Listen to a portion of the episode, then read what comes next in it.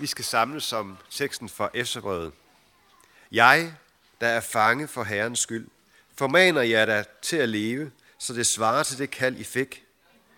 Med al ydmyghed og mildhed, med tålmodighed, så I bærer over med hinanden i kærlighed, og stræber efter at fastholde åndens enhed med fredens bånd.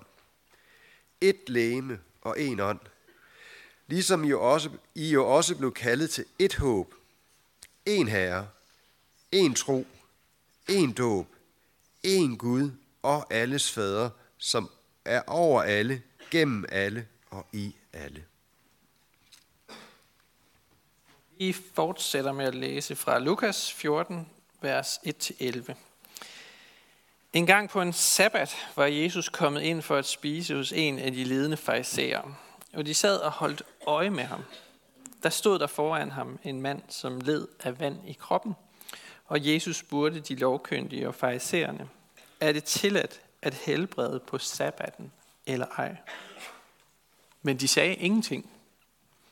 Så rørte han ved manden og helbredte ham og lod ham gå. Derpå sagde han til dem, hvis en af jer har en søn eller en okse, som falder i en brønd, vil han så ikke straks trække dem op, selvom det er på en sabbat? Det kunne de ikke svare på. Da Jesus lagde mærke til, hvordan de indbudte udvalgte sig de øverste pladser ved bordet, fortalte han dem en lignelse. Når du bliver indbudt til et bryllup, så sæt dig ikke øverst ved bordet. Måske er der indbudt en, der er fornemmere end du, og så kommer han, der har indbudt jer begge, og siger til dig, giv ham din plads. Så må du med skam indtage den nederste plads. Nej, når du bliver indbudt, gå derhen og sæt dig på den nederste plads, så at han, der indbød dig, kan komme og sige, min ven, sæt dig højere op. Så bliver du hædret i alle gæsternes påsyn. For enhver, som ophøjer sig selv, skal ydmyges, og den, der ydmyger sig selv, skal ophøjes.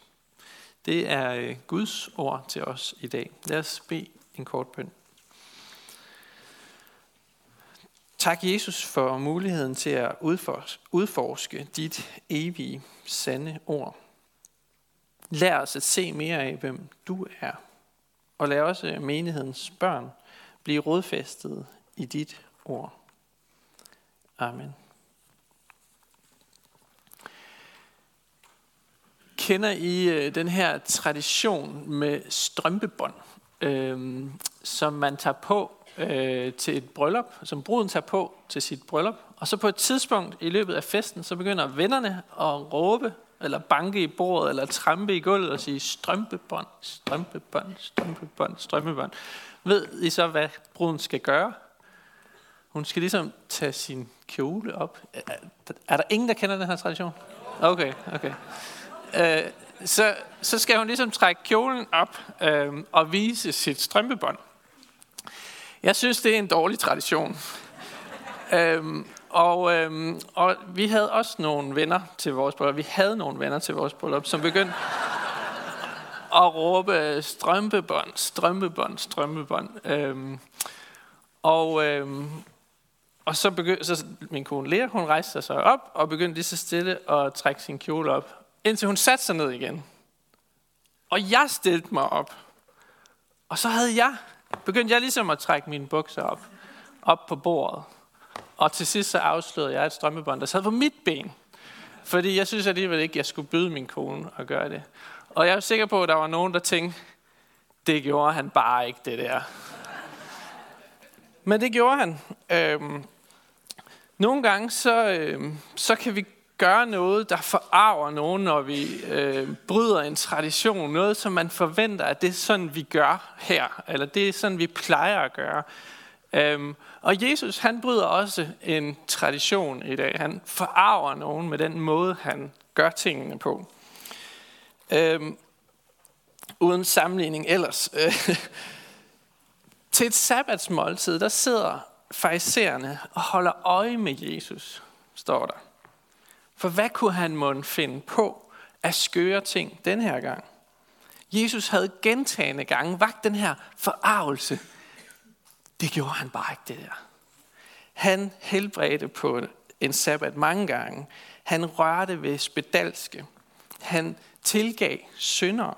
Han væltede bordene i templet, så pengene fløj ud over det hele. Jesus forarvede farisæerne, fordi han ikke indordnede sig under deres regler og retningslinjer. Det er sådan, i Lukas evangeliet, der er det faktisk det fjerde gang, at der er skænderi om, at Jesus han har arbejdet på en sabbat. Så det er altså sådan et tema, der går igen og igen i Lukas evangeliet. Og nu tør de ikke længere at svare på spørgsmålet, når Jesus siger, er det tilladt at helbrede på en sabbat eller ej? Så er der bare total tavshed. De ved åbenbart godt, hvad Jesus mener. Hvorfor er de tavse, de her farisæere? Det er de, fordi de godt ved, at der ikke står noget om, at man ikke må helbrede på en sabbat i Bibelen. Og Jesus, han er kendt for at holde sig til Guds ord i skriften. Men farisæerne derimod, de havde lavet alle mulige ekstra regler, religiøse ekstra bud, som man skulle følge, men som ikke stod i Bibelen. Budskabet i dag er en kritik af denne her indre farisæer, som jeg tror mange af os kender inde fra os selv. Hvor vi sorterer lidt i, hvad Jesus egentlig siger til os. Hvor vi sorterer det fra, som forarver os, og tænker, det tror jeg lige, vi overhører det der. Farisæerne, de var egentlig gudfrygtige folk, de var lægfolk, de var tit samlet omkring synagogerne, og de var kritiske over for præsterne, som arbejdede i templet i Jerusalem. De synes, at de var nogle korrupte typer, og derfor kaldte farisæerne tilbage til et fornyet fromhedsliv. Så på mange måder mindede de faktisk lidt om missionsfolk. Der var bare det, at det førte også en kultur af selvretfærdighed med sig. Regelrytteri. De var måske de værste kritikere af Jesus. Og de ønskede at fange Jesus. De ønskede at få ham på glat is. Fordi han spillede ikke efter deres regler. Deres hjemmebæksede regler. Og når Jesus han bryder dem, så forarver det dem. Og jeg tror egentlig ikke, det er så fremmed en situation for os i dag. Hvor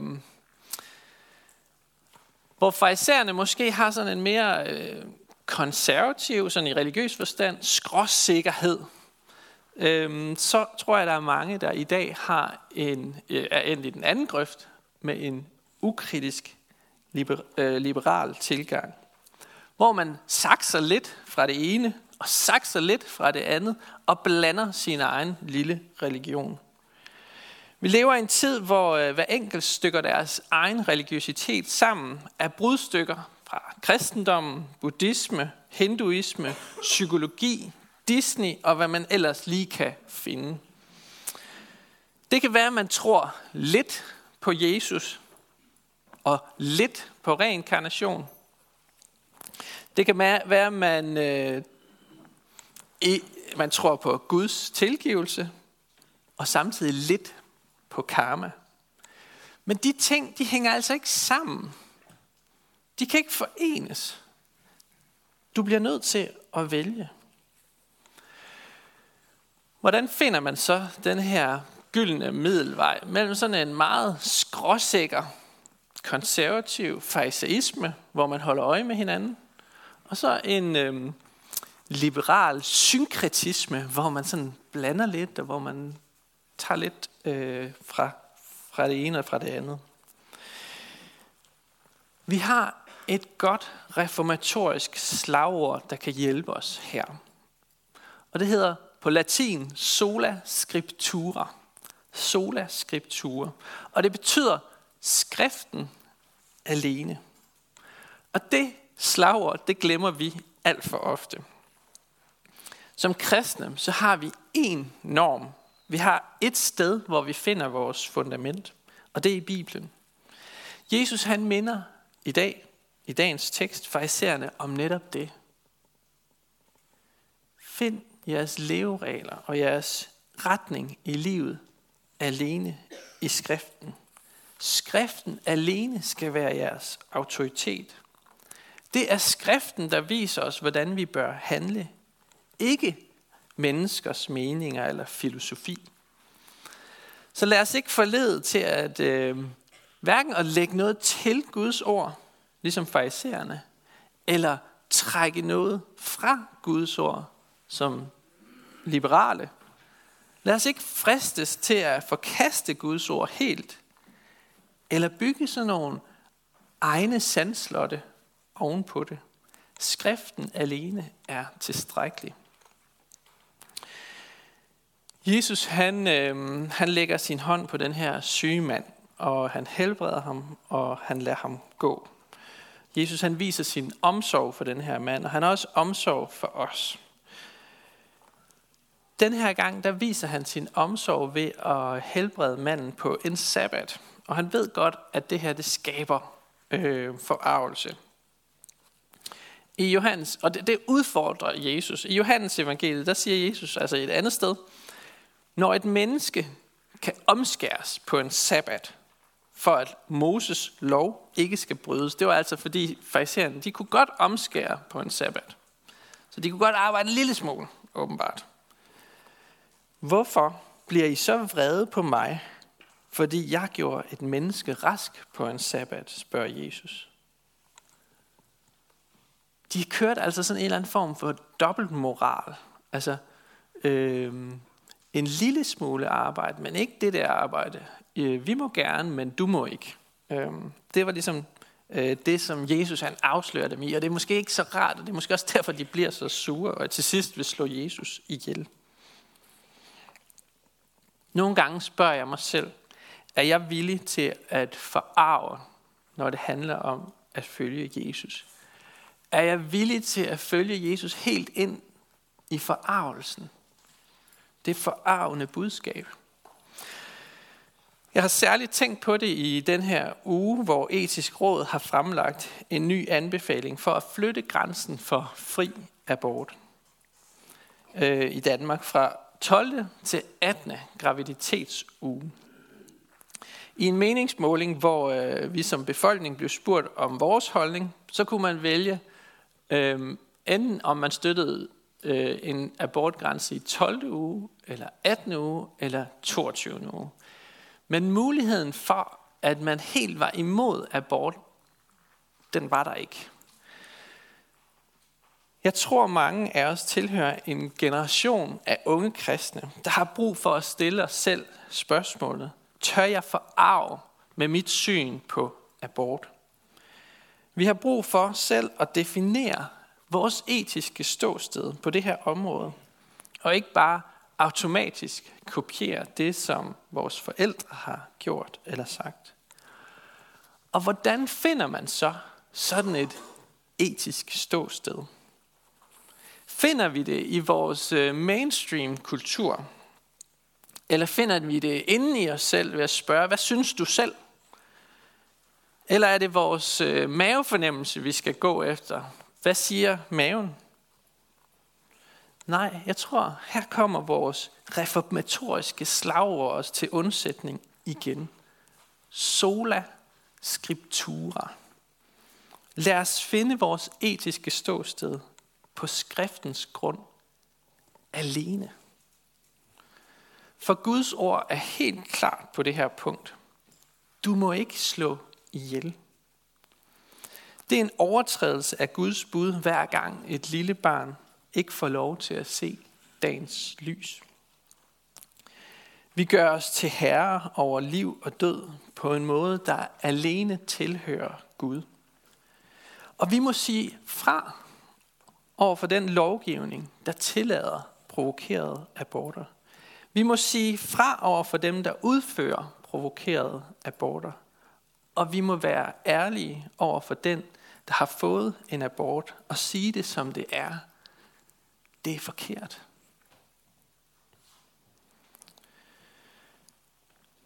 Modstand mod provokeret abort er ikke menneskeligt regelrytteri for at gøre livet surt for nogen.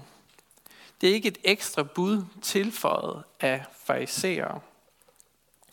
Prøv at lytte til, hvad Paulus han skriver i Romerbrevet. Så læser jeg lidt op fra Romerbrevet kapitel 14, vers 8-9. Når vi lever, lever vi for Herren, og når vi dør, dør vi for Herren. Hvad enten vi altså lever eller dør, tilhører vi Herren. Derfor døde Kristus og blev levende igen, for at han skulle blive herre over både levende og døde. Er vi godt klar over, hvad det betyder? Det betyder, at vi ikke længere tilhører os selv, men vi tilhører Herren.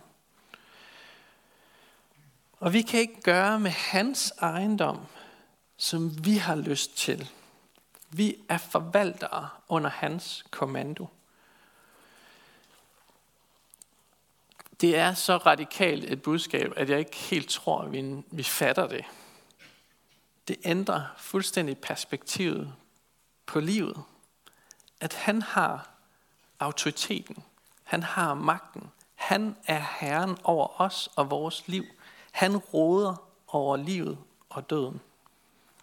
Det gør vi ikke. Det er Bibelens klare budskab til os.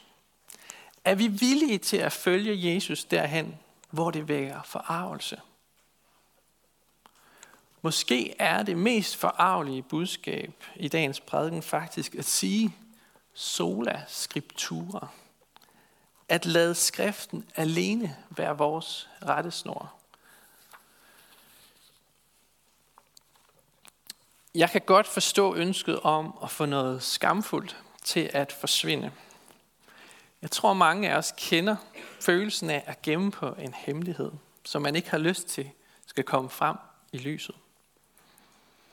Derfor er der heller ikke nogen grund til at dømme hinanden, for så vil vi blive nødt til at dømme hinanden alle sammen. For vi er alle syndere, der har brug for Guds tilgivelse. Det, vi skal lade os dømme af, det er skriften alene. Der kommer nemlig en dag, hvor Gud skal bringe for lyset, hvad der er skjult i mørket. Det gælder os alle. Det, som vi gemmer i mørket, vil han bringe frem i lyset. Det er derfor, vi bekender vores synd for Gud, uanset hvad det måtte være. For lige så utilgivelig som synd kan føles, lige så skandaløst ubetinget er Guds tilgivelse. Det er skandaløst, så nådefuld Gud er. Jeg tror faktisk ikke rigtigt, vi tør at tro på, hvor radikalt nådig Gud er mod os. Han hader synden så meget, at han var villig til at dø for at fjerne den fra os. Hans tilgivelse er på en måde så grænseløs, forstået på den måde, at vores synd ikke kan blive så stor, at Gud ikke kan gøre noget ved den og fjerne den. I Romerbrevet kapitel 8, vers 1, der står der, så er der da nu ingen fordømmelse for dem, som er i Kristus Jesus. Hører du det? Hører du det? Ingen fordømmelse.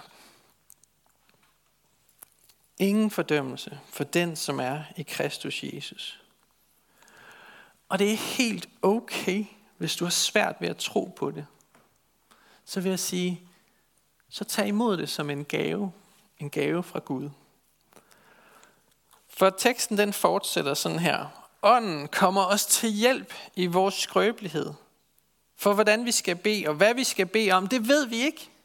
Vi kan ikke klare det her selv. Vi ved knap nok, hvad vi skal bede om. Men hvad vi skal bede om. Men ånden selv går i forbøn for os med uudsigelige sukke. Helligånden vil hjælpe os til Gud. Guds ånd beder for vores synders forladelse. Jeg håber, I har fanget, at jeg gerne vil forkynde Guds radikale nåde mod os i dag. Her til sidst, så vil jeg bare kort vende tilbage til det med sabbaten. Hvis vi ikke skal se sabbaten, ligesom farisæerne gør, med sådan en tendens til at overvåge hinanden og holde øje med, om man overholder de menneskeskabte regler, hvad skal vi så bruge sabbaten eller hviledagen til? Der er to ting, jeg vil trække frem. Det ene det er, at Jesus siger, at sabbaten blev til for menneskets skyld, og ikke mennesket for sabbatens skyld. Han siger altså, at sabbaten er en gave til os. Den er til for vores skyld, for at tjene os, for at hjælpe os til at skabe ro og hvile i vores hverdag. Luther han skriver, at vi skal bruge den til at holde Guds ord helligt, gerne høre og lære det. Et oplagt sted ville være at bruge hviledagen på at gå til gudstjeneste, som vi gør i dag. Han siger også, at vi har lov til at hvile fra vores daglige arbejde en dag om ugen. Det er ganske enkelt, siger Luther. Det andet, jeg vil hæve frem, det er, at sabbaten er en forsmag på den evige sabbats hvile, der venter Guds folk på den nye jord. Det skriver forfatteren til Hebræerbrevet. Her i den evige sabbatshvile skal der være hvile efter denne her verdens arbejde og slid. Ligesom Gud han hvilede på den 7. dag. Men den her hvile, den skal vare evigt. Så lad os slutte prædikenen her ved håbet om det evige liv. Lad os bede sammen. Vi takker dig, Jesus, for hviledagen i dag, hvor vi må åbne skriften og lytte til dit ord, og hvor vi må stoppe op og hvile fra vores arbejde i hverdagen. Må den blive en forsmag på den evige sabbatshvile, som Guds folk har i vente. Vi beder dig om frimodighed til at følge dig i alle ting, også når det kan vække forargelse. Lær ikke vores indre farisæer få det sidste ord, men lær os at holde os til skriften alene.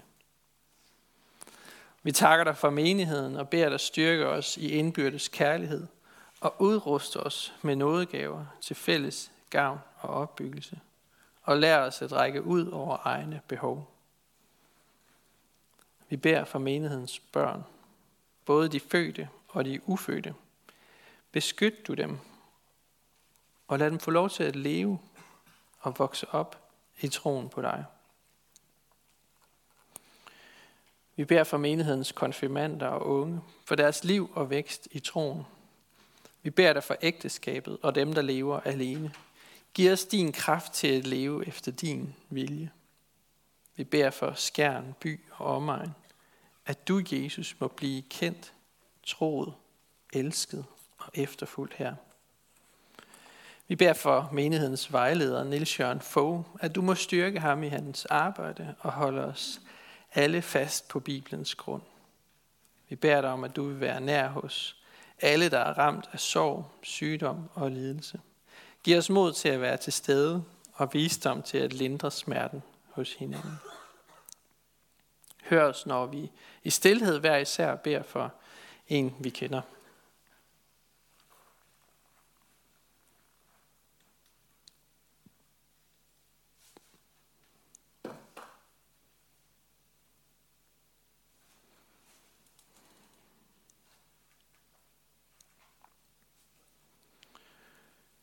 Vi beder dig for menighedens udsendte, for Kirsten Østerby i Jerusalem og for Daniel Amitsbøl Jensen i Asiat i Grønland.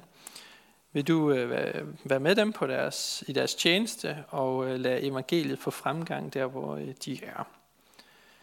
Vi beder for din kirke, lad budskabet om dig, Jesus, spredes over hele jorden og styrk dem, som forfølges for dit navns skyld.